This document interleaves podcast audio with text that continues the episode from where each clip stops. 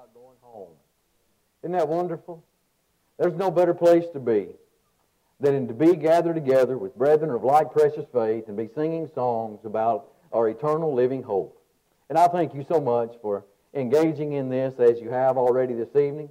I thank you so much for the encouragement that you've been to me all weekend, and I certainly hope that I've been an encouragement to you as well. I, uh, I'll have more comments to make if you will let me uh, before we dismiss this evening, uh, before I depart from you. But uh, I have thoroughly enjoyed studying God's Word with you, and I hope it's been beneficial. I know it has been for me. Let me invite you to open your Bibles with me to John chapter 14, please. The 14th chapter of John's Gospel. We have discussed together, as Austin mentioned, as we opened this evening, we've been dealing with the cultures in society that Satan uses as tools to try to uproot our faith. And he has a very effective tool in using those things. But we've talked about ways of how to be warned and how to be on guard and how to overcome those things by going back to the Word of God, which is all sufficient. We have everything that we need therein to overcome societal culture and its hindrances and to keep our eyes focused on things above and keep motivated in this life, seeing God's grace and how active it is in our lives and how it causes us to keep renewing our minds in regard to who we are, where we're going, and who we need to be along the way. It is a dark world, though, isn't it? And it seems as we look at it, it gets darker and darker, But the good thing about that is, and you say, well, Jason, you say there's a good thing about that? That's right. The darker the world gets, the brighter that Jesus shines therein. And so we can, we can even find a silver lining even in living in a dark world. But it's still difficult, isn't it? It's still hard. It's difficult to live in a hell-bound society. Because generally, as we look at the world around us, we have to realize and see that the majority of people who are living among us are people who are hell-bound, unfortunately because they're living contrary to the Word and the will of God. That's not what we want. That's not what we desire. That's not what God wants and what God desires. We're out there trying to be lights in the world, trying to be an example and influence and to find opportunity to teach those the gospel that they may have access to God's grace and find that living hope. But it's hard. It's difficult. And if we're going to be the people that we need to be, while we're living in this hell-bound society, brethren, we must keep heaven in view. Heaven's our hope. I don't know if we think about that like we should. You see, we have a purpose as God's people here on this earth, and that is to live in a way to honor and glorify our God and our Lord and Savior and to go to heaven when this life is over. And we must put all of our energy and all of our effort into accomplishing that purpose. If we don't, we've missed. If we miss heaven, we've missed everything that's good. Heaven is so vital and so important to the life of the Christian that it should always keep us with a viewpoint on those things above, keeping our focus on those things that are real and eternal, not on these things that are temporary. It's the things that are unseen that are the most important, not the things that are seen. And when we live with that viewpoint and with that attitude, we will certainly overcome this world as we should, because heaven will always be in our view. What I'm trying to get across to you tonight is what we just sang in that song. Thank you for leading that. Because if we are going to keep this viewpoint in a hell-bound society, brethren, we must remember how beautiful heaven must be. You know, there's not a whole lot of scripture in the Bible that gives us a description of heaven. But there's enough. There's enough written therein that the picture can be painted for me of how beautiful heaven must be. And tonight, that's what I want to do. I want to open my Bible, and I want you to open yours, and we're going to let the Scriptures paint us a picture of how beautiful heaven must be. First of all, notice with me how beautiful heaven must be because it's a place prepared by the Lord. We find that in John chapter 14 as Jesus says, speaking to his disciples. He's preparing them for his departure from the earth. Jesus is leaving. But he's trying to prepare these men for the work they're going to need to be doing once he's gone. Guys, I'm leaving you. I'm not going to leave you as orphans, he'll go on to tell them. I'm going to send you a helper. The Holy Spirit's going to guide you into all truth. You're going to have everything you need, but I'm not going to be here. But there's some hope that comes along with Jesus' departure, and that is that he's coming back again, right? John chapter 14, beginning in verse 1. Jesus says to them, Let not your heart be troubled. You believe in God, believe also in me. In my Father's house are many mansions. If it were not so, I would have told you. I go to prepare a place for you. And if I go to prepare a place for you, I will come again and receive you to myself, that where I am, there you may be also. Jesus tells them that, you know what, I'm leaving, but I'm not leaving for good. I'm coming back again. And I'm going to take you home to where I'm going. But Jesus says, I have to leave now because I have to go and prepare a place for you. In my Father's house are many mansions. Sometimes we make the mistake of thinking that Jesus is up there in glory with a carpenter belt on and building us a mansion. And we miss the point, don't we? Because the preparation that Jesus is talking about there is not building me a mansion. What he's saying when he says, In my Father's house are many mansions, he's saying there's plenty of room for us there. Heaven is adequate and sufficient for everyone to be able to go, and everyone has the opportunity. Don't miss it. But what's Jesus doing to make preparation for us right now if he's not wearing a tube belt and swinging a hammer? Which he's not. What's he doing? Well, I think if we look to the Hebrew letter, chapter 7, verse 25 really makes the point for us clear, doesn't it? When the writer to the Hebrews says this, speaking of Jesus, therefore he, being our high priest in the context. He is also able to save to the uttermost those who come to God through him, since he always lives to make intercession for them. That's what Jesus is doing right now. The preparatory work that's going on is Jesus being at the right hand of the Father, making possible our intercession before God. We are sinful creatures, aren't we? We find forgiveness of our sins through our obedience to the gospel. But it's Jesus sitting at God's right hand as our mediator that's allowing us to have continual access to His grace when we fall short. And we recognize that and go to the Father and ask for forgiveness. Jesus is there that says, let's forgive them. There's the preparation that's going on. Jesus left this earth. The redeeming work was finished, but now He's in heaven and He's taking up the mediating work. And He's preparing for us a place through that intercessory work that He's doing at the right hand of God. What a wonderful thing. If not for that, we would be totally lost.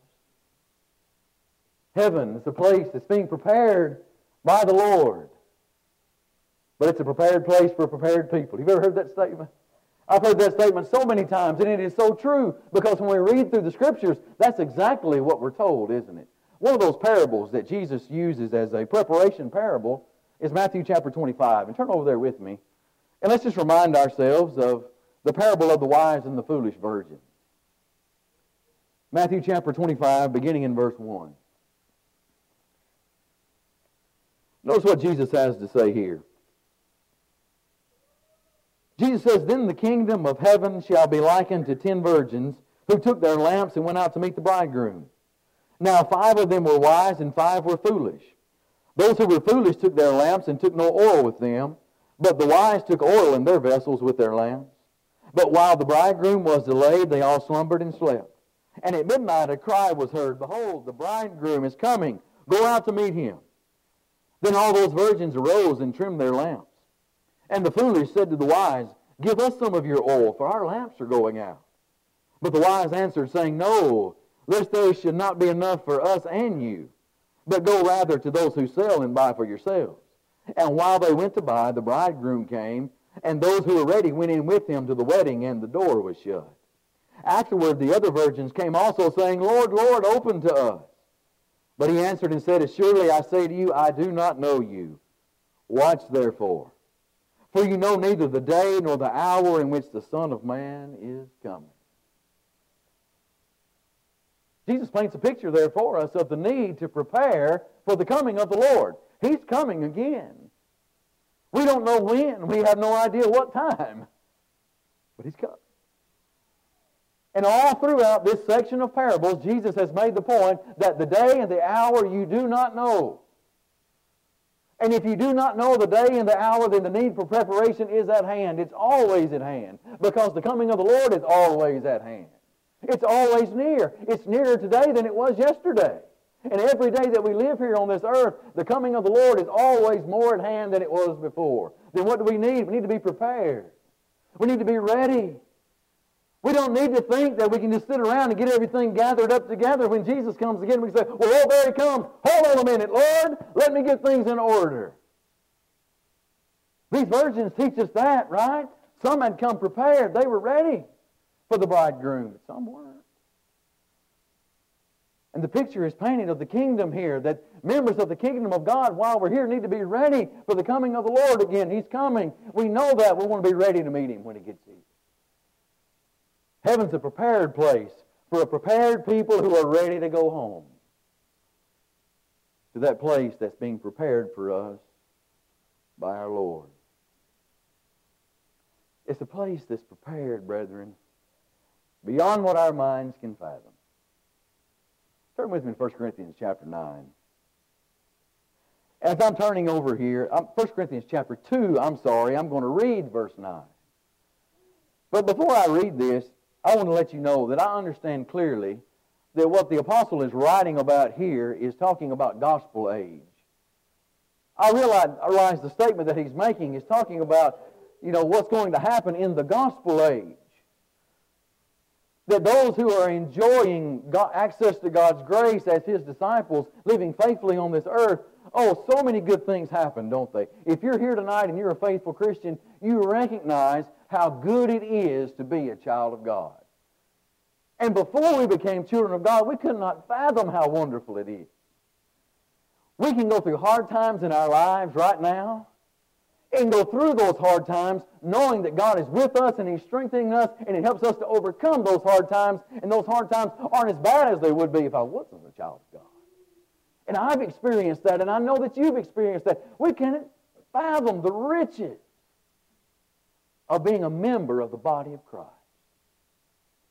I realize that's what Paul's talking about here. Now, as we read, read with me. 1 Corinthians chapter 2, beginning in verse 9, he's speaking of the wisdom that was revealed to Paul and the other apostles, how they were given the mind of Christ. And they communicated that message. Verse 9, but it is written, Eye has not seen, nor ear heard, nor have entered into the heart of man the things which God has prepared for those who love him. Direct quotations from Isaiah the prophet.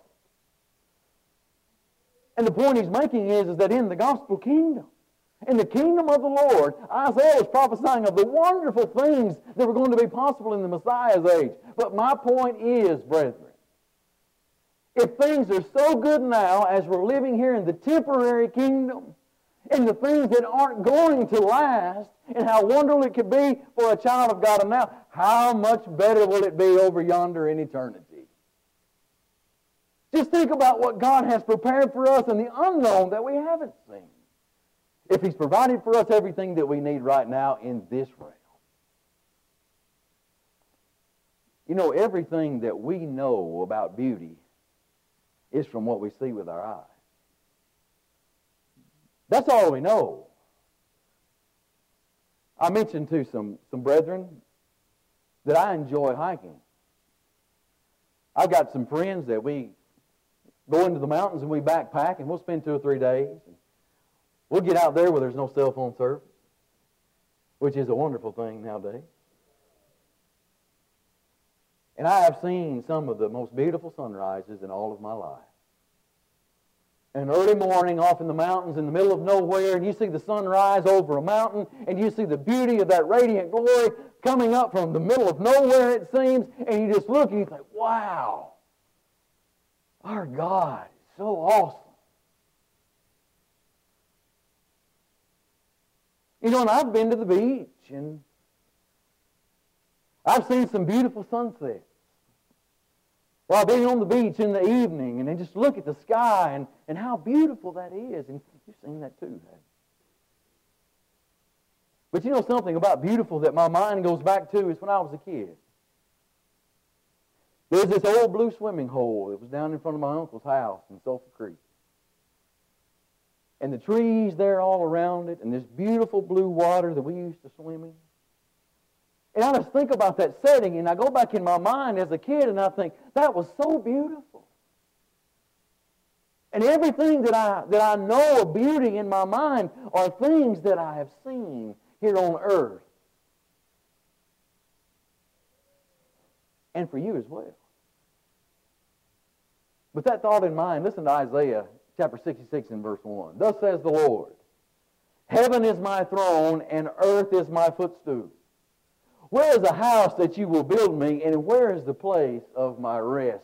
God making his point here about something else in the context, but just from the first line of that. Brethren, if we're living on the footstool, then what must the throne room be like?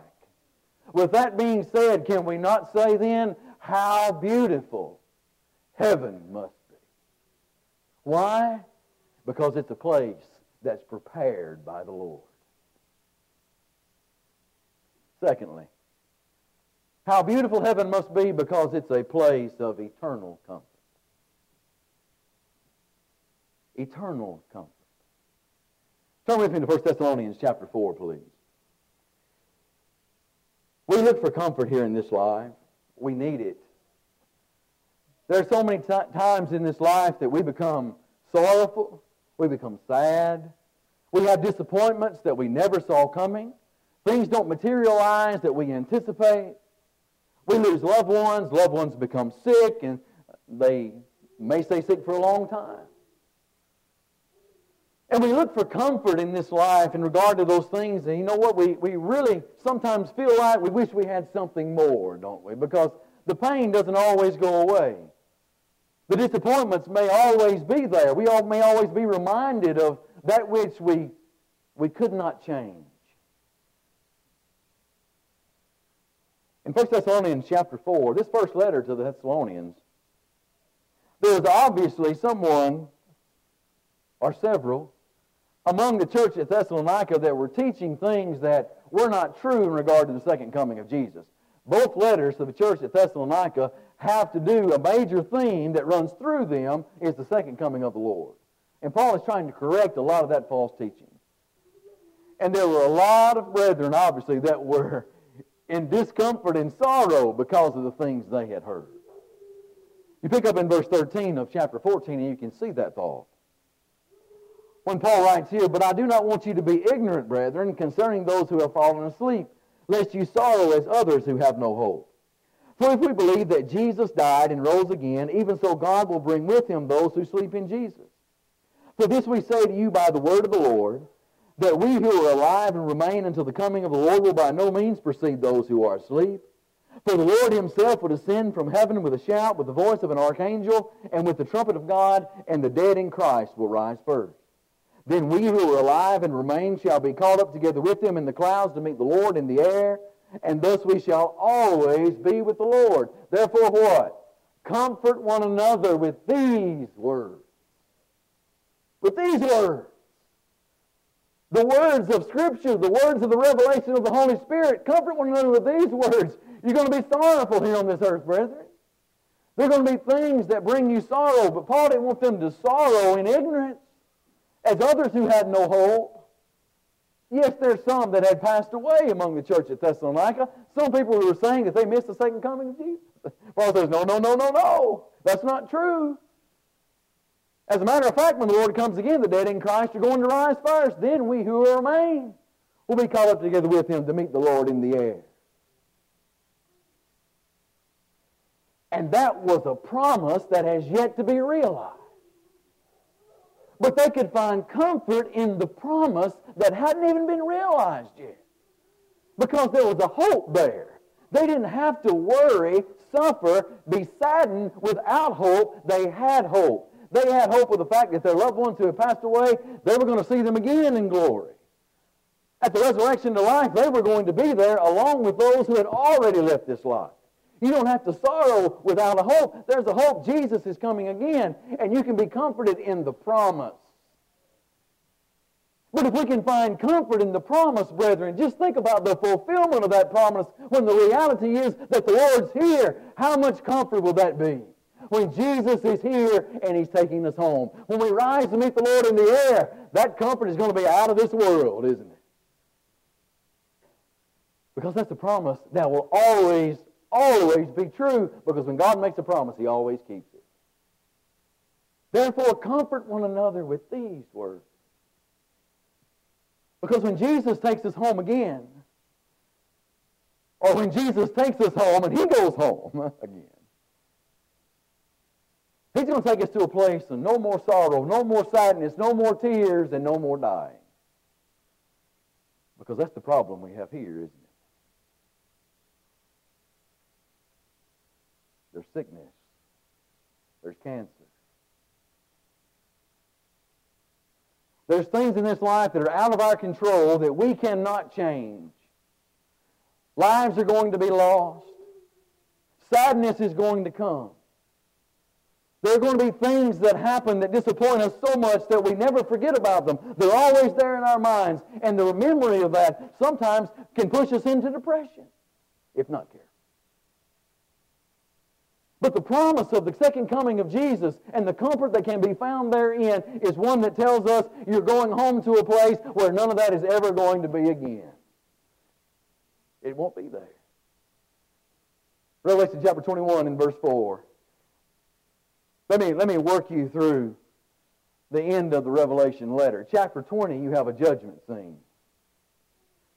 John has the vision of all the dead standing there before the great white throne of judgment. Some whose names are written in the book of life, they get to enter in to that kingdom that's been prepared before the foundation of the world. Those whose names are not written therein in the book of life will be cast into the lake of fire. But as the scene moves on to after the judgment, you have this picture here of those whose names were found written in that book. And here's that picture of heaven written for us. And John writes, and God will wipe away every tear from their eyes. There will be no more death, nor sorrow, nor crying.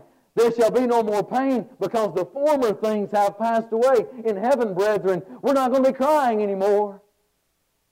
In heaven, brethren, we're not going to have pain anymore because there's going to be no more sickness. There's going to be no more dying. There's going to be none of those things anymore because the curse is going to be gone. Isn't that a wonderful thought?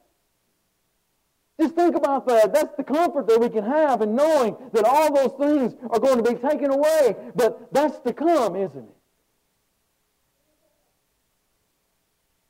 There's only mourning here. It's just part of life, isn't it?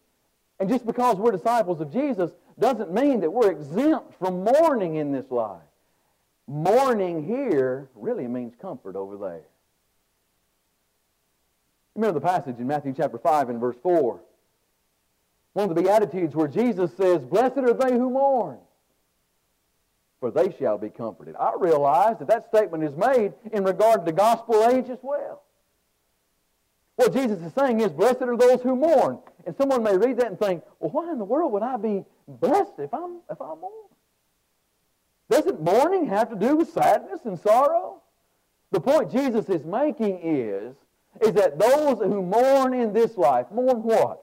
Those who mourn the sins that separate them from God are those who will correct those sins and get their lives right with Him. And then they'll be blessed. And not only will I mourn the sin in my life when it's present, I want to get that right, but then I'll turn to others and I'll mourn the sin in their life and I'll do my best to try to make that right with them so they can get right with God and we all can have that hope. Blessed are those who mourn. They can have comfort in God's promises in this life, but oh, what comfort we'll have when the Lord comes again. If we can be comforted here in the temporary, how much more will we be comforted when the Lord comes again? Because we're going to a place, not just of temporary comfort, I find a little comfort here, and then that comfort may pass away. But in heaven, it's going to be a place where the comfort never ends because God's there, and God says, You'll find true comfort here. And God's eternal, and when we're in heaven with Him, we will be too. And brethren, if that's the case, can we not say again, How beautiful heaven must be? Thirdly, how beautiful heaven must be because It's a place of eternal rest. A place of eternal rest. Only in the Lord are we promised rest. That passage in Revelation chapter 14 and verse 13, you remember the passage? I'll put it on the screen for us so we can read it together. But there in the 14th chapter, John writes, Then I heard a voice from heaven saying to me, Rise. Blessed are the dead who die in the Lord from now on. Yes, says the Spirit, that they may rest from their labors and their works follow them. Do you see that where it says rest right there? That's a beautiful thing, isn't it? But here's the problem. We have people who have an understanding of what that rest is that, that's not an accurate understanding. I have people tell me that, oh, when I go to heaven, you know what I'm going to do? I'm going to float around on a cloud all day and I'm going to be fed grapes by an angel. And that's their depiction of heaven. But I haven't read any scripture that tells me that that's going to happen. What I have read in the scriptures is that the Bible tells me that when I do go over on the other side, that I'll be serving my Lord. And whatever I do in service to my Lord will be a wonderful thing. I love to serve him here, and I'll sure love to serve him over yonder, won't you? And we'll have our place around the throne worshiping our God and saying, Worthy is the Lamb. And we'll have rest. Rest from our labors. But what we do not need is rest from serving God. That's not what we need rest from. That's not, we need more of that. If there's anything we need more of, it's worship and service to God. Because that's what makes us the best we could ever be. So if the rest isn't from worship and service to God, what kind of rest are we talking about here? Brethren, it has to be from this arduous and onerous, ongoing battle with sin that we fight day in and day out. It's that battle that we fight that sometimes makes us feel like we're pressed up against the wall and it's almost trying to strangle us and snuff us out. And we keep fighting it and we keep warring over it because we know we have a hope that the Lord's coming again. But sometimes we think it's just going to take us, don't we? Because sin is real, Satan is real, and he's out there in the world and he's trying to rob us of our hope. And one day when I get to eternal glory, I know that I'm going to find rest. That was wonderful. Look at 2 Thessalonians chapter 1, please. You should be close. 2 Thessalonians chapter 1, we pick up that theme again of the second coming of the Lord. And here in chapter 1, he's writing to these faithful Christians and he's saying, Look, I know you're being troubled. It's obvious that these brethren were being persecuted and tried. And notice what he says to them. We'll pick up mid-thought in verse 6, but we can make our point. You notice at the end of verse 5, he talks about that you be counted worthy of the kingdom of God for which you also suffer. Now look at verse 6. Since it is a righteous thing with God to repay with tribulation those who trouble you, and to give you, re- give you who are troubled rest with us, when the Lord Jesus is revealed from heaven with his mighty angels in flaming fire, taking vengeance on those who do not know God and on those who do not obey the gospel of our Lord Jesus Christ.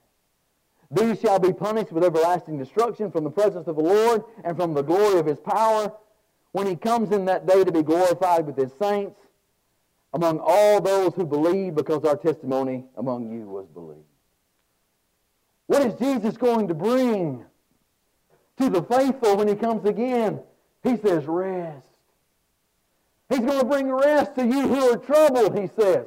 That had to be dealing with the persecution that they were suffering at the time. But brethren, let me ask you, what was behind the persecution? Who was the source and the originator of the persecution? Was it not Satan? Is not Satan behind every persecution and every trial? And is he not behind everything that causes us to stumble and fall? God may allow things to happen, but Satan is the source. And if Satan is the source, then sin is behind it, and sin causes us all the trouble, doesn't it? But one thing that I can know is that when I get to heaven, Satan will not be there. There's one person I know that will be in, will be in eternal glory, and that's the devil. And if the devil's not there, then there'll be no more trouble from him. I'll be able to lay down my armor. I can finally rest. Rest. Rest from this battle of sin that we keep fighting day in and day out because we know what's most important. We know going to heaven's everything to us. And we know we can't let sin and Satan rob us of our hope. And one day we'll be in glory and we'll be rejoicing over that fact. But Jesus is the only source of that rest. You're not going to find it at the corner store. You're not going to find it on the ball field, and you're not going to find it, you know, climbing the corporate ladder. You're going to find it in the scriptures. You're going to find it in your obedience to the truth. You're going to find it in your love for Him and you saturating your lives in God and everything that has to do with His will and His kingdom. That's what Jesus taught the whole time He was on the earth. Remember this passage? Matthew 11. 28 through 29, when Jesus says in that great invitation, Come to me. All you who labor and are heavy laden, and I will give you what? Rest. Take my yoke upon you and learn from me, for I am gentle and lowly in heart, and you will find what? Rest for your soul. What does Jesus promise? He promises rest. Rest, but He's the only source of that rest. What he's saying there is you come to me, all you who are labor, and you fight this arduous battle of sin day in and day out. I can give you rest from that. I'm the only one who can do that. You take my yoke. The yoke of the rabbi was his teaching. You take the teaching of Jesus upon you, what you can have in this life is forgiveness of your sin. That's the first step have forgiveness of our sins, and then one day we fight the good fight, we battle on, and one day in eternal glory we can lay down the armor because Jesus has given us rest. Sweet, sweet rest. Rest from this ongoing battle with sin that we fought all the days of our life, but when we get to heaven, my brethren, that will no longer be because heaven is a place of eternal rest and if that's the case, can we say one more time? How beautiful heaven must be. Finally, notice with me that heaven must be beautiful. How beautiful heaven must be because it's a place of God's nearest presence. I love to talk about that. It's a place of God's nearest presence. Don't get me wrong. I, I realize that God is near to us now. I understand that. You go to Acts chapter 17. Turn over there with me. Acts chapter 17. And you read Paul's speaking to those in Athens that he had come into contact with. You know, he had been walking around the city, noticing all the idols that they had there in the city. Saw the one that said to the unknown God, and that, that sparked his attention, didn't he? And he was reasoning with people, and they invited him up to the Areopagus, and he was able to talk to all those philosophers. And in his sermon to them, notice what he says just in chapter 17. We'll just pick up there at verse 22. Let's just read a little bit here. Then Paul stood in the midst of the Areopagus and said, Men of Athens, I perceive that in all things you are very religious. For as I was passing through and considering the objects of your worship, I even found an altar with this inscription to the unknown God. Therefore, the one whom you worship without knowing, him I proclaim to you. God who made the world and everything in it, since he is Lord of heaven and earth, does not dwell in temples made with hands, nor is he worshipped with men's hands as though he needed anything, since he gives to all life, breath, and all things. And he has made from one blood every nation of men to dwell on all the face of the earth, and has determined their pre-appointed times and the boundaries of their habitation, so that they should seek the Lord in hope that they may grope for him and find him, though he is not far from each one of us. Oh, he just really paints the picture, doesn't he? He's like, you people are very religious, but you don't understand who you should be worshiping. There's a God who created all things. The great God of heaven gives you life, breath, and all things. He's the reason you exist. And from one blood, He created all men. And if that God you need to be seeking, you need to be groping for Him, scratch, claw for Him with everything you've got. But you know what? He wants to be found. And furthermore, Paul says He's not far from us, He's right here. He wants you to find him. I understand, you see. I know right now God's not far from us. James chapter 4 and verse 8, what did James write? Draw near to God, and what will he do? He'll draw near to you. That can happen here. And it must happen here. It has to begin here. I have to realize that I can be near God. God wants to be near to me. Let that motivate me to seek Him, grope for Him, find Him here. And that's a wonderful thing. To know that I enjoy fellowship with the God who created me and gave me life and breath and all things. Here.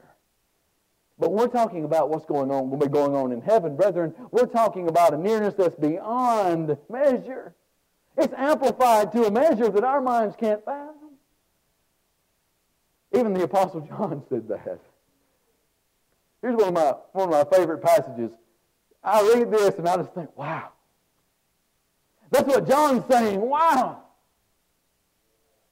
When John writes, Behold, what manner of love the Father has bestowed on us, that we should be called children of God. Can we just stop right there and just take that in? We who are totally unworthy. We've done nothing to deserve the grace of God and the love of God. We've done nothing to deserve the, the opportunity to have our sins forgiven and to have that hope of being with Him in heaven.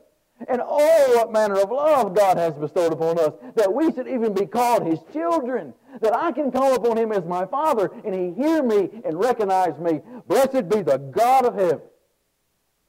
Wow. Can't you see that that's what John feels when he's saying that? And there's one who walked with Jesus, talked with Jesus, saw his miracles, heard his teachings for three and a half years. He was the one of those disciples that he said that Jesus loved the most. And he's still blown away by it. What about you and me? Am I, am I, am I trying? I'm just trying to get you to see how wonderful what we have in Christ is that John would even say what he said. And he says, Look, don't worry. Therefore, the world does not know us because it did not know him. Beloved, now we are children of God. Let me stop right there again. What he's telling us is, is have confidence. Be confident in the fact that if you are a faithful Christian and you are striving to do your best to serve the Lord according to his will, you can know you are his child. One of the problems that I've seen over the years among brethren is, is that for too long we have said, well, I, I just don't know if I'm going to go to heaven until I stand before the judgment seat. That's not what John just said. John just said that you can know now. And you need to know now. Because if you don't know now, you don't have any hope. And why are you doing it anyway? But to know and to have confidence, because I can have confidence if I'm opening this Bible and I'm reading it and I'm just trying to apply it and do what I read therein. He tells me, if you love me, you'll keep my commandments. Those who keep his commandments go to heaven. By the grace of God and the blood of Jesus Christ. And we can know. Verse 28 said, Beloved, now we are children of God, and it has not yet been revealed what we shall be. But we know that when he is revealed, we shall be like him. For we shall see him as he is. That is one of the most beautiful statements that have ever been read. But I'm like John, I can't describe it adequately. John says, oh, there's going to be something wonderful when Jesus comes. When he comes again, you know what? I don't know what it's going to be like, but it's going to be wonderful. Why? Because we're going to see Jesus as he is in eternal glory, and we're going to be just like him, glorified like him. We're going to be with him there forever and forever. Wow. When I read 1 John 3, 1 and 2, I just say, wow. And it's no wonder John says in verse 3, I just couldn't fit it on there. And those who have this hope in him purify themselves just as he is pure. Why? Because we know what's going to happen. We're going to be in the nearest presence of our God and our Lord, and we're going to be like him. And that's heaven. And that's the greatest part about heaven. The greatest part about heaven. You know, I, I find it troubling when I counsel those who want to get married. And I do a lot of that. we, we have a lot of young people back home and young couples who have been marrying. Uh, and I just, I find myself here lately sitting down with couples a lot and counseling them because I won't perform your wedding, as I said earlier today, unless I've met with you several times. We're going to talk about some things. And I find it very troubling when I sit down with a married couple and the bride to be just can't talk about anything but the, the house she's going to have and the, the car she's going to drive and, and all of the amenities that are going to be there in the big house that she's going to have, but she never once says anything about her husband to be. I think that's the problem. In the same way, when I hear Christians talking about, oh, I can't wait to get to heaven, walk the street of gold, and see the gates of pearl, and, I'm going to let the angel feed me grapes from the cloud that's going to be mine, but they never ever say anything about Jesus, I see a problem there. I don't want to go to heaven for the amenities, brethren. I want to go to heaven because that's where God is. That's the most wonderful thing about heaven. And can I say this? We read those passages in chapter 21. Be turning over to chapter 22. We'll, we'll close there. But let me say this. You know, like, like this weekend, there are times that, that I have to be away from my wife and my family. And sometimes that just has to be that way. We can't always be together in situations like this. But you know, I didn't get married to be away from my wife. I actually enjoy being with her. You know, I, I do. I enjoy that. That's why I got married. I like to be with her. And when I'm away from her, I miss her. I long to be with her. That's why we that's why we were joined together in marriage is because we love one another and we love to spend time together. And then when I'm away from her, you know what I'm not missing? I'm not missing my chair that's sitting in the living room. And I'm not missing, missing my bed that I sleep in per se and my special pillow that I sleep on. And I'm not missing that. You know what I'm missing? I'm missing the relationship of my wife and my children at home. Because that's the most important thing in the physical existence. Do you see my point? The best thing about heaven, brethren, is not what we're going to have when we get there as far as access to a street of gold and a gate of pearl. Can, can I explain that just a minute? When you start reading things like that in, in the letters, many times John is using things like that to try to speak of something that words just can't describe. He speaks of hell as a lake of brimstone and fire. But let me tell you something. The figure is much worse than the symbol. Hell is going to be much worse than any lake of brimstone and fire. That's just the worst thing can be thought of. You know why? Because God's not going to be there. But you think of a street of gold and gates of pearl, those are some of the most beautiful things that we can think of. But let me tell you this, in the same way, heaven's going to be far greater than any street of gold or gates of pearl ever could be. Do you know why? Because that's where God's going to be in heaven. And just like in the family realm, brethren, heaven itself is about relationships. Heaven itself is about being in the nearest presence of God. And if that's going to be the case for us as his children, can we say one last time, how beautiful heaven must be. How beautiful. That we,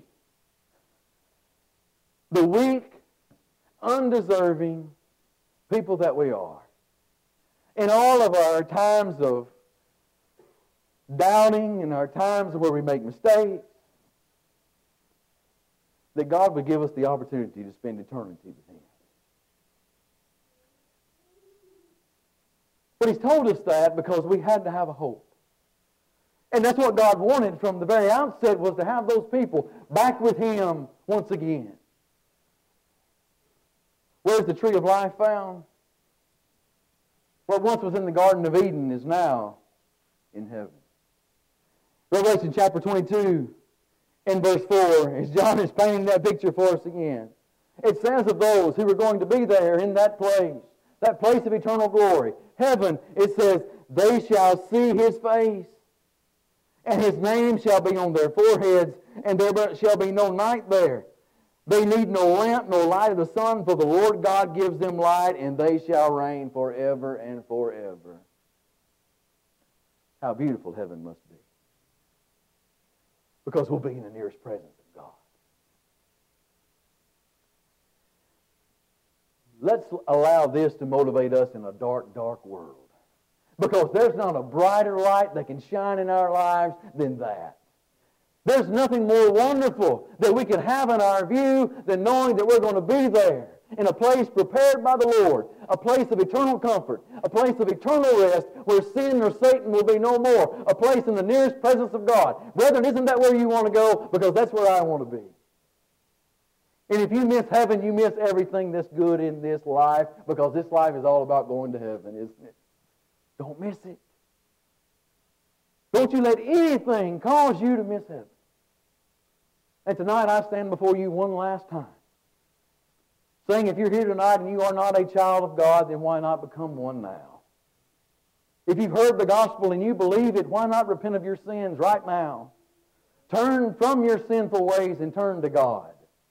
Be baptized in the name of our Lord and Savior Jesus for the forgiveness of your sins. Allow His blood to wash you clean. Rise to walk in newness of life. A new creature who is now not hell bound but heaven bound. And we're going to take people with us to the best of our ability. We're going to rise up. We're going to overcome this world by our faith because we know one day we're going to be changed. How beautiful. If you're here tonight and you've wandered and you've wavered, you're not the Christian that you know you should be. You can change that. There are people here that love you and want to help you. Do you need prayer? Do you need to study with one of these men? Do whatever you need to do to make sure heaven's your home. How beautiful it must be. I can't wait to be there. And I want you to be with me. If you need to respond to the gospel call tonight, please come while we stand and we sing this song.